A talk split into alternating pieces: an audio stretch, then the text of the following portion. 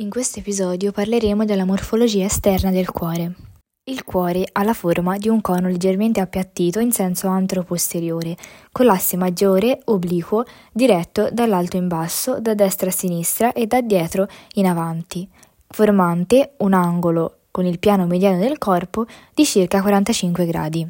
Osservando l'apice del cuore si può notare che è lievemente ruotato sul suo asse maggiore in senso orario, per questo, aprendo il sacco pericardico, notiamo principalmente il cuore destro. Il cuore non è situato esattamente al centro della cavità toracica, ma sporge rispetto al piano mediano per due terzi a sinistra e per un terzo a destra. Questo determinerà la presenza di una fossa cardiaca sulla faccia mediastinica del polmone sinistro. Il peso del cuore è di circa 280 grammi, il suo diametro longitudinale 13 cm, il suo diametro trasversale 10 cm, mentre lo spessore è circa 5-6 cm. Le parti che lo compongono sono una base, un apice, due facce e due margini. La base è rivolta in alto, a destra e indietro e corrisponde alla porzione atriale, mentre l'apice è rivolto in basso, a sinistra e in avanti e corrisponde alla porzione ventricolare. Le due facce sono la faccia antero-superiore, anche detta sterno-costale, e la faccia postero-inferiore, anche detta diaframmatica. I margini sono il margine destro o acuto e il margine sinistro o ottuso. Andiamo adesso ad analizzare la faccia sterno-costale o faccia antero-superiore. Essa è una faccia convessa che guarda verso la parete toracica anteriore da cui è separata dallo spazio pre-pericardico. Su questa faccia sono presenti dei solchi, che sono facilmente visibili in quanto presentano una colorazione gialla, a causa della presenza di tessuto adiposo subepicardico, che ha la funzione di cuscinetto ammortizzante nei confronti dei vasi cardiaci, che risentiranno quindi meno delle contrazioni cardiache. Questi due solchi sono il solco atrioventricolare e il solco interventricolare anteriore. Il solco atrioventricolare è un solco ad andamento trasversale che segna il limite tra le porzioni atriali e le porzioni ventricolari. Questo solco è anche detto solco coronario perché su di esso decorrono i vasi coronari. Il solco origina dal margine acuto e termina sul margine ottuso, ma è interrotto dall'emergenza di due grosse arterie, anteriormente l'arteria polmonare e posteriormente più a destra l'aorta ascendente. Il solco interventricolare anteriore si origina a sinistra dell'emergenza dell'arteria polmonare, dal solco coronario, e si porta obliquamente in basso in avanti, terminando sul margine acuto, vicino all'apice, a livello dell'incisura detta incisura dell'apice del cuore. Il nome è dovuto alla sua posizione, infatti segna il limite tra il ventricolo destro e il ventricolo sinistro, e internamente corrisponde al setto interventricolare. A causa della rotazione oraria del cuore, sulla faccia anteriore noteremo il ventricolo destro che occupa i due terzi della faccia e il ventricolo sinistro che invece ne occupa soltanto un terzo. La porzione spettante agli atri in questa faccia è poco rappresentata. A destra è rappresentata dall'auricola destra, mentre a sinistra è occupata da una porzione molto ridotta, che è la parte terminale dell'auricola sinistra. La restante parte degli atri non è visibile perché è coperta dall'emergenza dell'aorta ascendente e del tronco polmonare. Se si effettua una sessione di questi due vasi, possiamo osservare la faccia anteriore degli atri, che risulta concava proprio per la presenza dell'origine di queste due arterie. La porzione spettante agli atri, quindi, è rappresentata dalle auricole, dei prolungamenti o appendici cave degli atri. A destra si origina dalla superficie laterale dell'atrio destro e si porta lateralmente verso l'avanti, abbracciando con la sua concavità l'emergenza dell'aorta. A sinistra invece si origina dalla superficie laterale dell'atrio sinistro e si porta lateralmente verso l'avanti, abbracciando con la sua concavità l'emergenza del tronco polmonare. Questa faccia anteriormente prende rapporto con i recessi anteriori dei sacchi pleurici, detti seni pleurali costomediastinici, a livello di una superficie triangolare corrispondente al lato destro si ha un rapporto più stretto con lo sterno.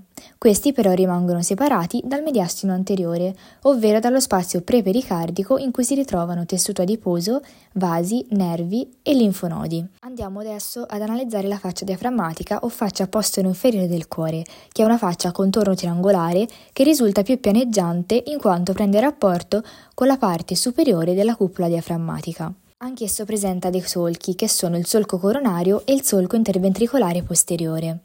Il solco coronario si origina dal margine acuto e termina a livello del margine ottuso, congiungendosi con il solco coronario della faccia sterno-costale. Anche su questa faccia divide la parte spettante agli atri da quella spettante ai ventricoli. Lungo il solco coronario decorrono le arterie coronarie e le vene cardiache.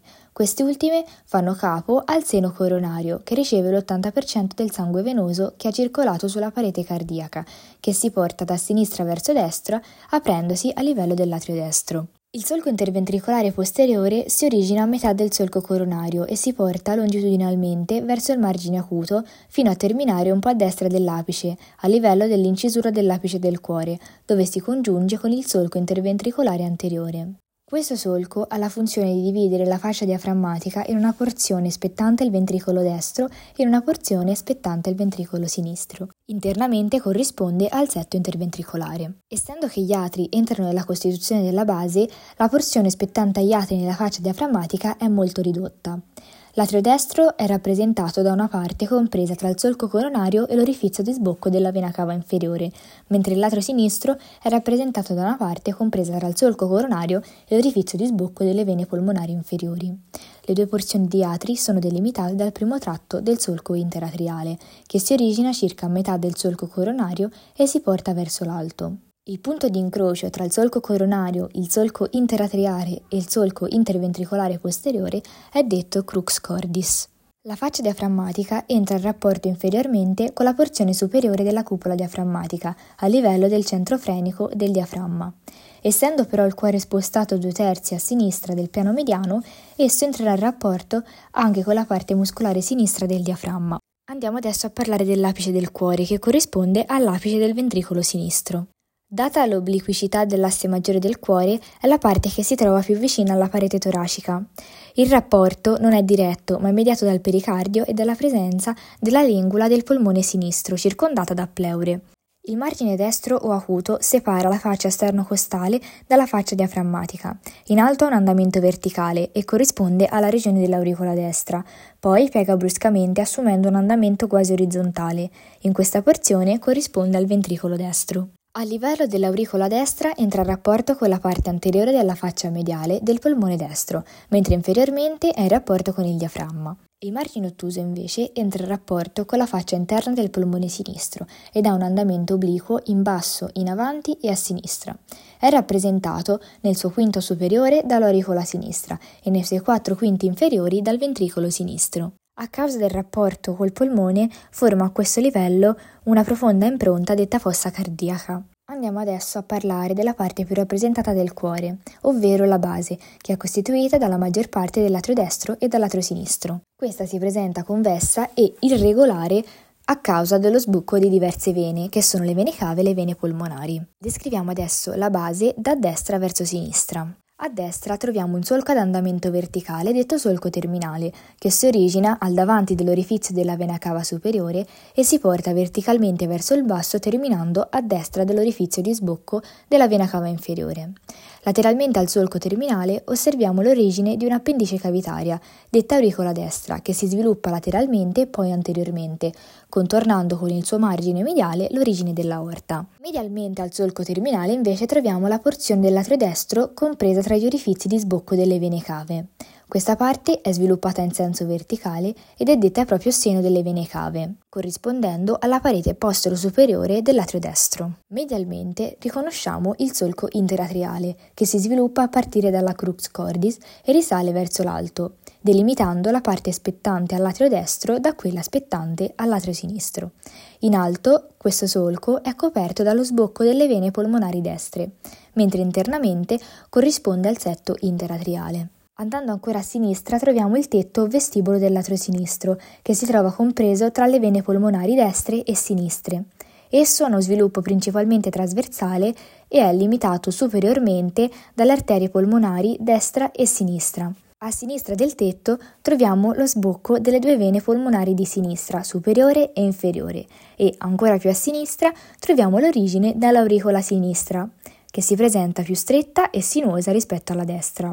Questa si sviluppa lateralmente e poi anteriormente, contornando l'origine del tronco polmonare e terminando sulla faccia esterno-costale del cuore. La base entra in rapporto con le strutture che decorrono a livello del mediastino posteriore, quindi da destra a sinistra la parte posteriore della faccia mediale del polmone destro, l'esofago toracico, la vena azigos, il dotto toracico, l'aorta toracica e la vena emiazigos accessoria. Nel prossimo episodio parleremo della morfologia interna di atri e ventricoli.